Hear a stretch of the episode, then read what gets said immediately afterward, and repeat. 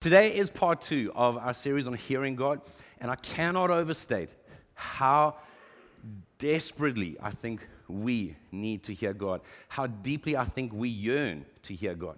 I think, I think that there is a yearning within us. I think sometimes we would even describe it with, uh, in terms of an ache where we are wanting wisdom, we're wanting clarity, we're wanting direction, we want God's best, we want to be able to discern. And perhaps the best news that I can give you today is that God wants to speak. And God is a speaking God. Uh, I believe this to the core of my being that we serve a speaking God who loves us and wants the best for us, although often best will be defined differently to the way that you and I might define it. And so that does come back to an issue of trust as well. Like, do I actually trust God that if He speaks, it's in order for me to obey as opposed to just being another opinion amongst a whole bunch of opinions. Now, this uh, emphasis today might not be the part that everybody wants to hear because sometimes we want the silver bullet, we want the shortcut, we want the Jason. Just tell me the magic prayer so that I can hear God on anything and everything. Almost like, like we can rub the genie, right, in the bottle. And if we, if we rub it just right, that we'll get to hear exactly what we want and we maybe even get, you know, three wishes. However, without a doubt, the single most significant way that God speaks to us, and therefore the single most significant way for us to actually tune our ears and our hearts into hearing God and obeying God, is through His written word, the Bible. We cannot overstate just how much God uses His word the Bible to lead us, to direct us, to encourage us, to correct us. The Bible is literally the best selling piece of literature in human history. The New York Times deliberately has to keep it off the New York Times bestseller list because it would make number one pretty much every week, and that's just boring for the world, you can imagine. We live in an age where the Bible is more available to more people in more languages than at any other moment in history. Some of you are following along with our notes. Don't get distracted and go ahead. Uh, on YouVersion, the Bible app, the free Bible app. Just, just an incredible story, even how that has come out of a church and how God has used them to make this available to so many people. Where the Bible is now available in 2,062 languages on the U YouVersion app alone. 2,062 versions in 1,000 372 languages, completely free. Those of you that have been with us longer know that we've been connected to a project in Zambia that's been uh, translating the Bible into five previously unrecorded languages. Not, not just they don't have the Bible in language, they don't have the written word of any sort in these particular languages. Um, it is something that is so easy for us to take for granted if we're living in a society where we have access to the internet or we have access to things like YouVersion or, or physical. I know some of you don't even know what this looks like anymore, but, but you actually, we used to get physical Bibles. Some people actually still read, like there's some, like Bibles, paper, right? What shouldn't be lost on us is that many, many people, countless people, have literally lost their lives in trying to smuggle Bibles into areas where they're not allowed in, in, in order to try and translate the Bible. And it's not that long ago. Only 500 years, more or less, people were losing their lives when they were trying to translate the Bible into common everyday English, just English, let alone anything else. And where they would, in some cases, be, be arrested, uh, strangled, or burnt at the stake. People were willing to lay their lives down. In fact, even the early church fathers when they were trying to discern um, those writings that actually qualify as the authoritative Word of God. One of the criteria for these, for these early church councils was Am I willing to die for this book? So if they said, okay, we're putting Jeremiah, we, we, we, do we agree Jeremiah is the inspired word of God? Okay, are you willing to die for it? Okay, Jeremiah's in. For Peter, which we studied so easily over the last several weeks. Hey guys, are you willing to die for this? I mean, it's Peter. Could it be God that actually spoke through Peter when he inspired him to write this letter? Like they had to be willing to lay their lives down. It's also been said that it is the best selling, least read book of all times. So even though in America, for example, because that's generally where we have a lot more stats, 78% of Americans have a paper Bible, but only 9% would actually read it. I, I'm nervous to do a confidential survey in our church to find out just, you know, how often we read the Bible, in whether it's digital, paper, whatever the case is. Because I don't want to be discouraged. That's why. John Ortberg, pastor, author, psych, uh, PhD in psychology, by the way, said, I've never known someone leading a spiritually transformed life who had not been deeply saturated in Scripture. It may not be the most dramatic way that we encounter God as consistently as we'd like. It might not always feel like this encounter, but there is no more consistent way for us to meet with God, to hear God, to try and actually discern His will than through the Bible. Some of the ways that other authors throughout Scripture have described the Bible are as follows The word is like a fire. It burns and cleanses all that is contrary to God's holy standard. You'll see the scripture references at the bottom. The word is like a hammer, it smashes and demolishes evil. The word is like a lamp, it is an instrument of light in the darkness. I don't know about you, but I need his lamp daily sometimes a few times throughout the day. I'm needing God's light. I'm needing that discernment. The word is like a mirror. We read in James 1, verse 23, it offers perspective and awareness of what needs adjustment. So, so as, as we reflect on Scripture, we're not trying to manipulate it into what we want it to be. We're, we are measuring our lives against what it says. And we're trying to interpret it and adjust accordingly. The word is like milk, it nourishes those that are hungry for Christ. The word is like seeds, it is germinating, life producing word, having the potential of eternal life within it. Some of you have also experienced the fact that the word is like a scalpel. It is sharper than the sharpest knife, separating things of the flesh and the spirit. Where, where God's word, because of his Holy Spirit, which is so kind and gracious, actually manages to separate our feelings and our, perhaps our human nature from that which is true, from that which God is trying to speak into our spirit. The word is like water, it is life giving, refreshing, and a cleansing agent. The word is like gold. It is a price, it is of priceless value. The Bible is an inexhaustible gold mine where one can dig out treasures forever. And those of you that have actually been trying to follow Jesus for many, many years, you know this to be true. Where there were parts of the word that that breathed life into you as a 15 year old or a 10 year old or an 18 year old. And it's, and, it's, and, and it's amazing how you continue to plumb its depths in your 30s and 40s and 50s and 60s and 70s and 80s. Because it's inexhaustible. There is, there is just layer upon layer of wisdom. The word is like bread, it is the food of life, ever fresh, and meant for daily consumption. Wink, wink, nudge, nudge. The word is like an anchor, it holds the believer in safety through every storm. And I've said this before I have been with people in some of the most painful storms of their lives, and I can see those that are anchored and those that are not. I'm talking about Christians in all cases. I'm not talking about believers and unbelievers. I'm talking about people that have been anchored in God and in His Word. And the last example is that the Word is like solid food, it is strength giving food for the mature. As you continue to weight train, as you continue to face resistance training, it, it continues to provide the protein that you need to build muscle and to build strength. And I have to say, this is important to note that God's word, so, so anything that we think God might be saying to us, any prompting, any direction, any directing of our thoughts, any sense, it'll never, ever contradict the correctly interpreted word of God. Ever if, if, you, if you think that God might be leading you and it's contrary to the correct interpretation of Scripture, guess who's wrong? And by the way, we can all be wrong, which I also think we need to relax with. Like, we need to relax with the fact that maybe we, as we learn to discern God's voice, they are going, to, by sheer definition, we have to take risks in, I think that's God, I think this is His leading. And we need to be okay with making mistakes, but we're trying, and as we try, we keep discerning better, but I will never, ever contradict the correctly interpreted, expressed, written Word of God.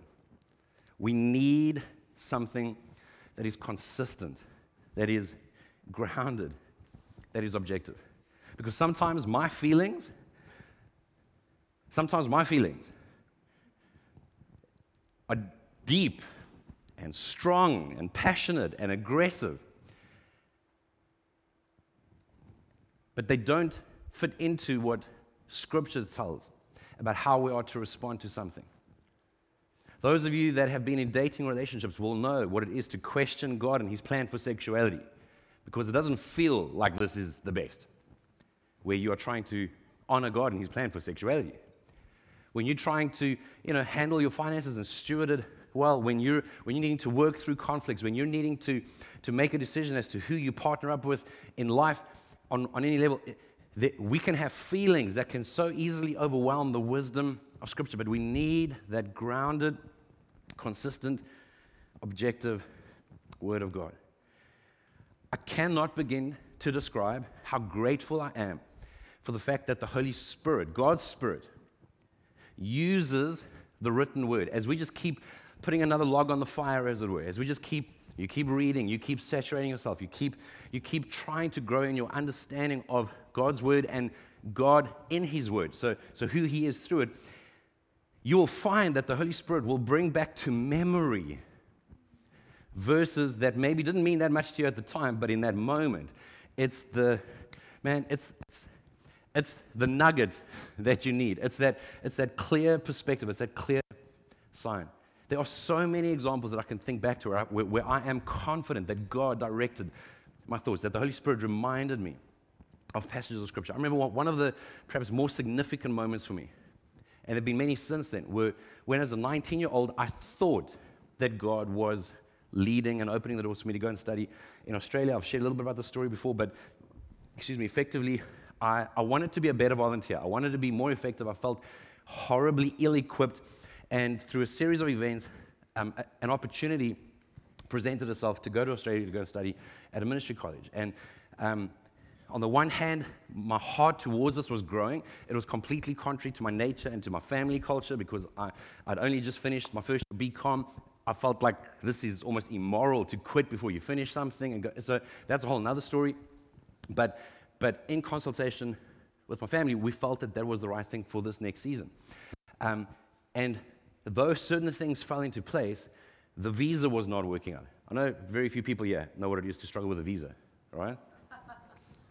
God bless Home Affairs and all the other foreign governments. And, you know, it's one thing when there's a bit of a delay at the beginning, it's another thing when now time has come and gone and college has started. And it's February. I, I, didn't, I, didn't, I didn't re registered to continue with the BCom. My only plan was college. College has started.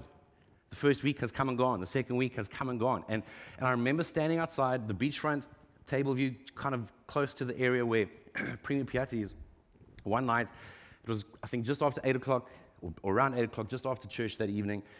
And, and again, I'm like wrestling over this question God, have I missed it? Is like what's going on? And I felt him so clearly impress on my heart. Psalm 37, verse 4, where the, the, the version that I was aware of then was delight yourself in the Lord and he'll give you the desires of your heart. Delight yourself in the Lord and he'll give you the desires of your heart. And in that instant, I felt like he said to me, Jason, you, you are wanting to please me. Your, your desire is to do what brings me joy. And I had this instant peace that this was all that I felt in my heart to do. I felt like it was for the right reason, and I had a peace. And I think it was the next day or two days later that it all worked out, and I was on the plane to Australia, which began one of the toughest seasons of my life. So maybe it was just as well that God prepared me for, for what was ahead. In my early 20s, trying to reconcile some of the suffering in the world, some of the pain, some of the, some of the challenges that people were enduring and that I was enduring. I felt God if you don't mind me using this language, like quicken to my heart. John chapter 16, verse 33, where Jesus is speaking, he says, I've told you this so that you may have peace in me. Here on earth, you will have many trials and sorrows, but take heart because I've overcome the world. That passage alone has been an anchor for me. Like it's just settled the question of why would a good God allow bad things? No, no. In this life, you will have trouble. Stop being surprised. Stop feeling sorry for yourself. this is real. It's okay. We're not in heaven yet. When Sue and I, many years ago, were considering adopting Micheline, and, and we were wrestling over what all this meant and, and everything we didn't know, because at that stage, our other daughters were very young, and Micheline was a teenager already. We knew, we knew enough to know we didn't know anything of what it meant to parent a teenager. We didn't know how we would be able to afford it, like quite literally. It was, that was a huge concern for us. And again, I just felt through Matthew 6, verse 33, God encouraged me. It says, Seek first the kingdom of God above all else and live righteously, and He'll give you everything you need. And I just felt like God said, said to me, Jason, if you take care of what I care about, I'll take care of what you care about. If you take care of what's eternal, I'll take care of what's temporal. And it just gave us a peace. And we needed that peace because there were challenges that came with trying to parent a teenager that had never been parented before. I remember many years ago standing in church, um, agonizing with concern over someone I cared about who'd just been arrested and who I thought very likely to take their own lives or get raped or whatever. Like I was, I was in church in worship and I was just stressed over uh, this idea. And obviously, I'm thinking of passages like the following one from what I just read, Matthew 6:34. He says, "So don't worry about tomorrow, for tomorrow will bring its own worries. Today's trouble is enough for today." And I'm thinking, God, am I sinning? Like, is it, like, is, this, is it wrong that I'm like, am I worrying? And, and even at the same time, I felt like the Holy Spirit reminded me of Jesus in the Garden of Gethsemane, and how even Jesus was so stressed that his sweat was like great drops of blood. Found in Luke 22, verse 43 and 44. Then an angel from heaven appeared and strengthened him. That's Jesus. He prayed more fervently. That's Jesus. Prayed more fervently. And he was in such agony of spirit that his sweat fell to the ground like great drops of blood. And, and suddenly I felt like the Holy Spirit gave me a discernment between worry and stress. Stress is the effect that, that caring about people or caring about something can actually place on you, whereas worrying is me trying to change the future by, by overthinking and overfeeling, and as though I have some false sense of control over that. I felt like God gave me peace and perspective. We went through a very difficult time uh, with Sue's last miscarriage several years ago, where it it caused confusion for me. Not, it wasn't so much the loss of the baby as much as some stuff that I, I thought that God had actually given me perspective and had actually encouraged me. I thought that maybe God was telling me it's going to be a son, etc. Like, like, like there were thoughts that I had. And so when, when Sue went through quite a traumatic miscarriage. The same time we moved into this building, same time that our youngest daughter, who we fostered for eight years, moved back to her biological mother, the same time that we were trying to run a holiday club. When she went through this traumatic miscarriage, I was left confused, is the best way I can put it. And my, I, I want to understand, I want to put things together, I want to be able to at least string the dots. And it was through a very gracious, kind, patient journey that God took me on that, again, I feel like He made personal to me Philippians 4, verse 6 to 7, where He says, Don't worry about anything. Instead, pray about everything. Tell God what you need and thank Him for all He has done. Then you will experience God's peace, which exceeds anything we can understand. His peace will guard your hearts and minds as you live in Christ Jesus. And so, and so I tried to thank God for what I knew He had done. I literally started to write down examples of where I knew that I knew that I knew that I knew that I knew that God had done a work in people's lives. Some of you are still here, thank God. And as I did that, as I thanked God for, for what I knew was His hand, I did begin to experience a peace that passes understanding. I, I couldn't explain this, I was still confused, but it shifted to where I could have confidence in the confusion. I could have confidence without being able to explain it all. I didn't, to this day, I cannot resolve this. This is, this is still to this day the one situation in my life that is the weirdest just because of what I thought at the time. It's not hard because of the suffering or the disappointment. That there's been plenty of that. There, was an element of the confusion that messed with me. But because of God's word, because of God's word, there was something for the Holy Spirit to breathe on. And it wasn't just hype, it wasn't just emotion. There was the deepest peace. And it has and it has shifted my life ever since then. It's about 8 years ago. Ever since then, when there are situations where this, so my capacity for confusion has increased. My capacity for not enough. I'd like it to increase a bit more. But, but, but my ability to hold things in tension, my ability to actually, when that's happening, to actually try and prioritize God's presence more than an answer has shifted since then. God's word is powerful. I remember many years ago wrestling over forgiving someone, I guess. I didn't realize it at the time, but, but I suppose part of that, part of it was this. And and trying to not hold this person's past decisions against them.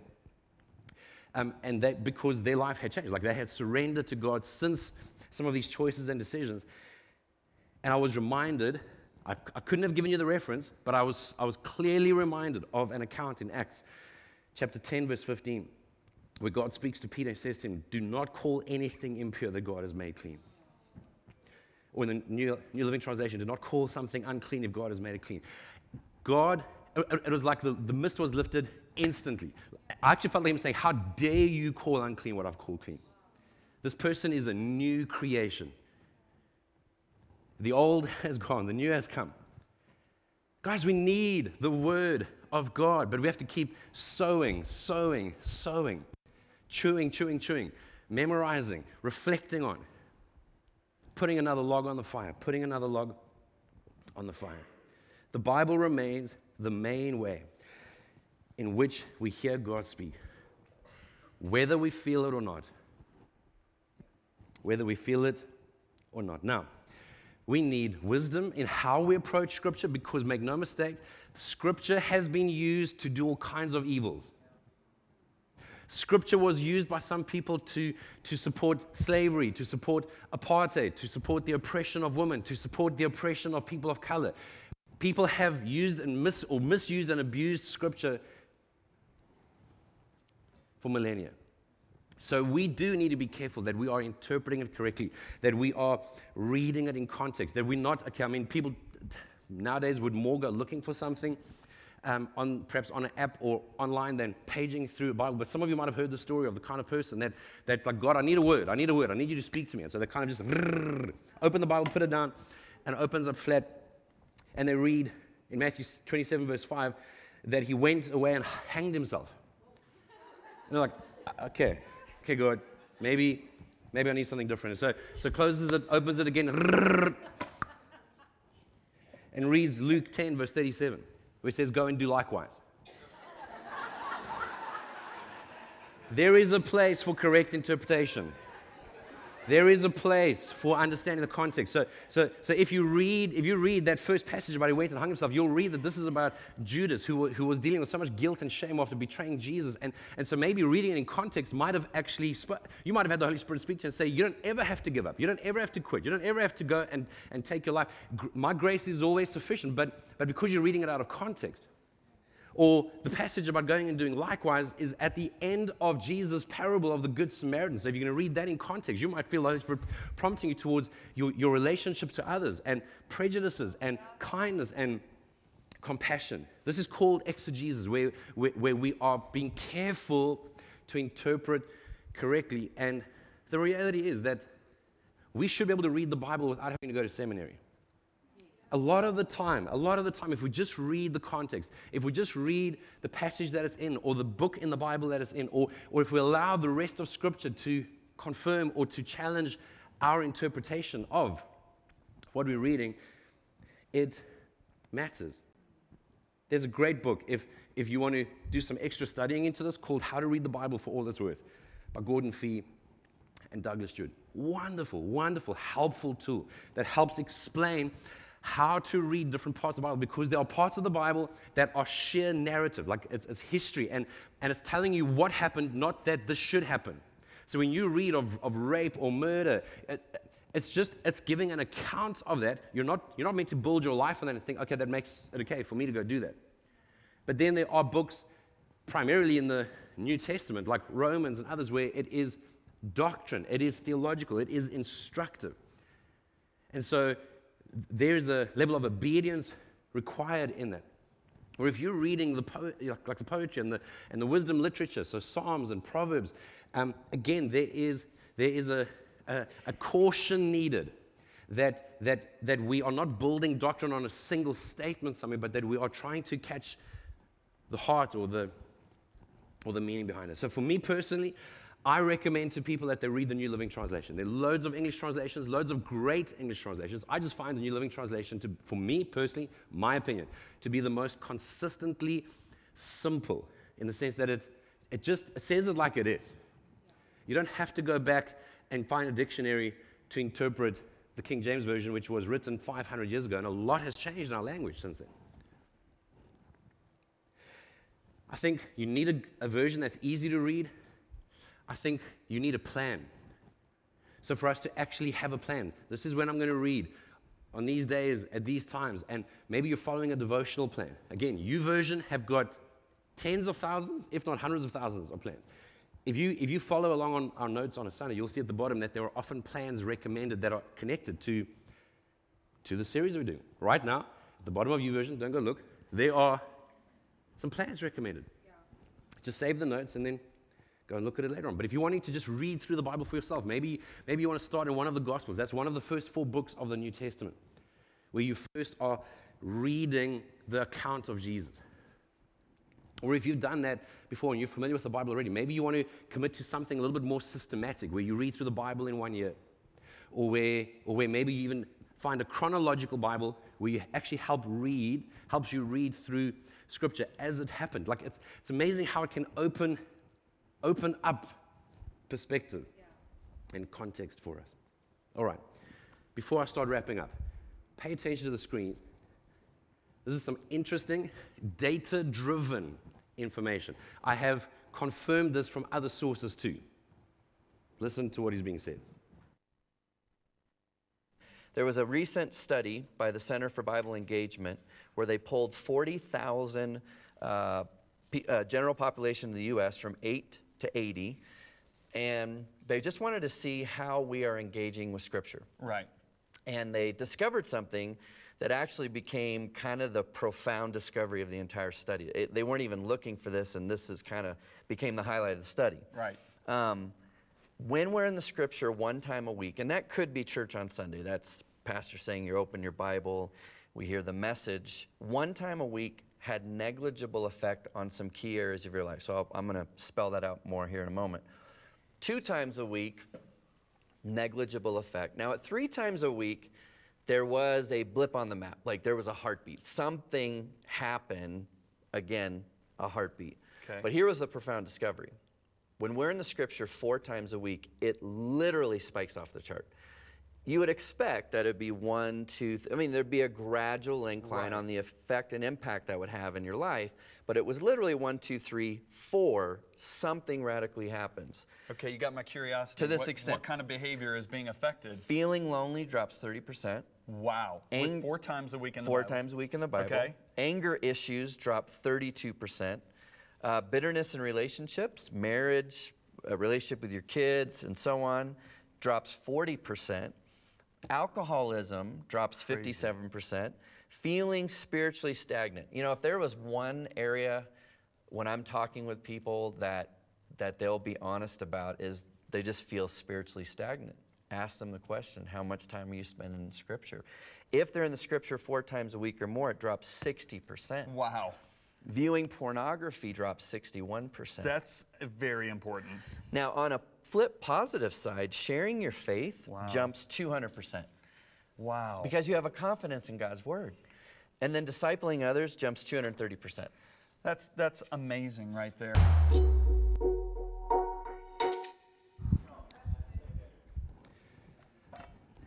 And there's plenty more research that's been done to back this up.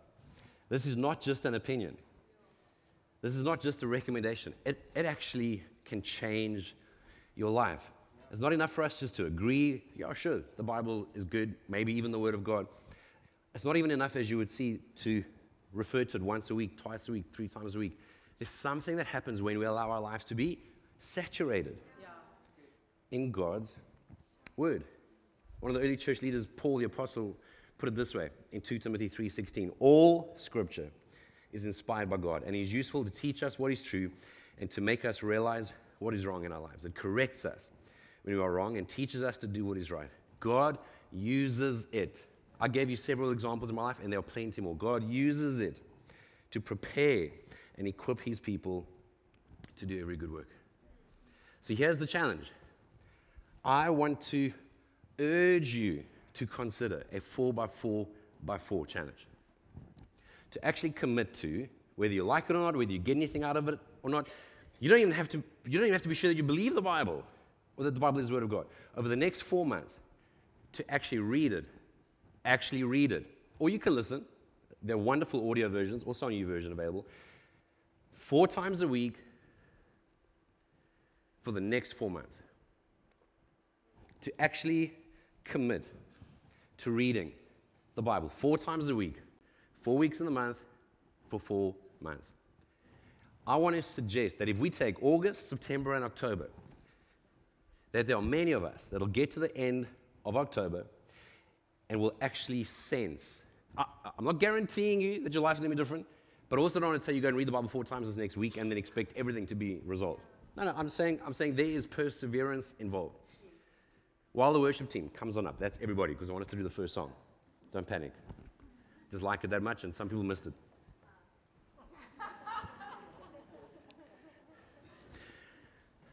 Four times a week, four weeks in the month, for four months.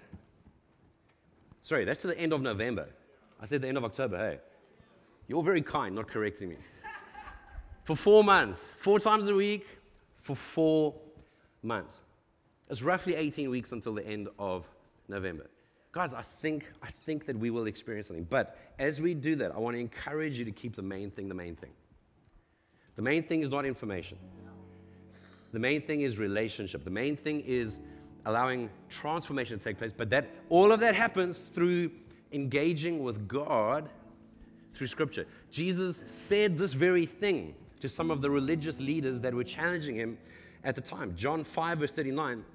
He's saying to them, You search the scriptures because you think it'll give you eternal life, but the scriptures point to me. The scriptures point to me, yet you refuse to come to me and receive life. Psalm 119, the longest psalm in the Bible, captures this heart as well. In verse 7, it says, As I learn your righteous regulations, I will thank you by living as I should. If the main thing is Jesus, if the main thing is being with Him, becoming like Him, doing what He would do, and that's the heart with which we are approaching reading the Bible. By the way, don't limit yourself to four times. If you, if you can read it six times, seven times, eight times, 15 times, because you're doing it twice a day and one day, three times, whatever. But, but I do want to challenge you not to read it less than four times. Maybe it's a very small portion, but, but I want to invite you four times a week for four weeks a month for four months. And who knows? Maybe, just maybe, you'll end this year different to any other year where you're not just like, like scraping towards the finish line, but you're actually like, I mean, you know, you might need a break, but, but your soul is being fed. You're being strengthened. You are being encouraged.